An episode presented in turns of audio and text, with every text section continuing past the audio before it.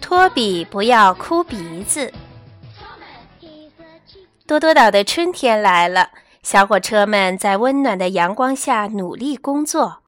一天，胖总管来到提毛斯机房，他带来了一个好消息：多多岛博物馆要开幕了，很多客人都要来参加开幕典礼。我希望你们看起来非常棒。所以大家都得重新刷油漆，胖总管说。小火车们都非常兴奋，可是裴西却不知道博物馆是什么。高登告诉他，博物馆就是放没用的旧东西，然后让人站着看的地方。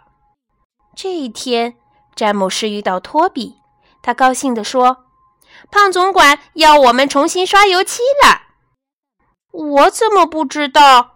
托比很惊讶，我猜胖总管是故意不告诉你的。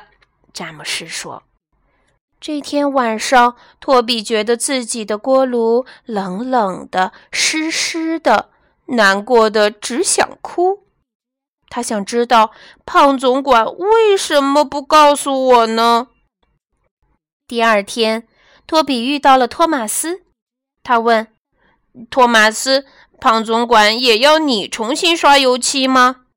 是啊，我们全部都要重新刷油漆呢。托马斯快乐地说。托比难过的哭了。胖总管没有告诉我，他一定认为我是没用的老蒸汽电车，他要把我放进博物馆。托马斯说。也许不是因为这个，你干嘛不去问问胖总管呢？托比可怜巴巴地说：“我害怕听到胖总管说我没用了。”托马斯说：“真正有用的小火车应该很忙碌，你也忙碌起来吧。”对，托比想，我要让胖总管知道，我还是有用的蒸汽电车。托比开到机房，胖总管正在那里跟艾米丽说话。艾米丽，你现在去刷油漆，我会派别的小火车替你拉面粉。让我来吧，托比连忙说。谢谢。还有，没等胖总管说完，托比就急忙开走了。他害怕听到胖总管说他没用了。托比帮艾米丽把面粉送到码头，胖总管也在那里。他大喊：“托比！”可是托比头也不回的飞快的开走了，这让胖总管很纳闷儿。这一天，当托马斯去刷漆时，托比辛苦的替他拉安妮和克拉贝尔。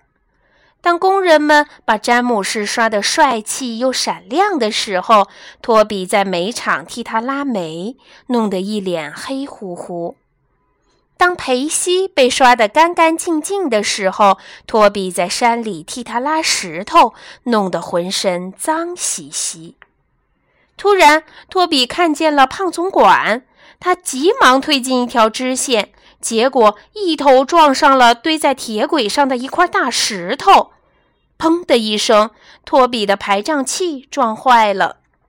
胖总管急忙赶过来，他说：“托比，你干嘛一整天都躲着我？”“因为我不想被你放进博物馆。”托比难过的说。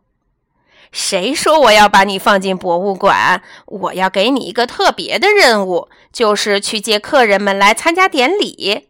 胖总管说：“真的吗？”托比终于开心的笑了。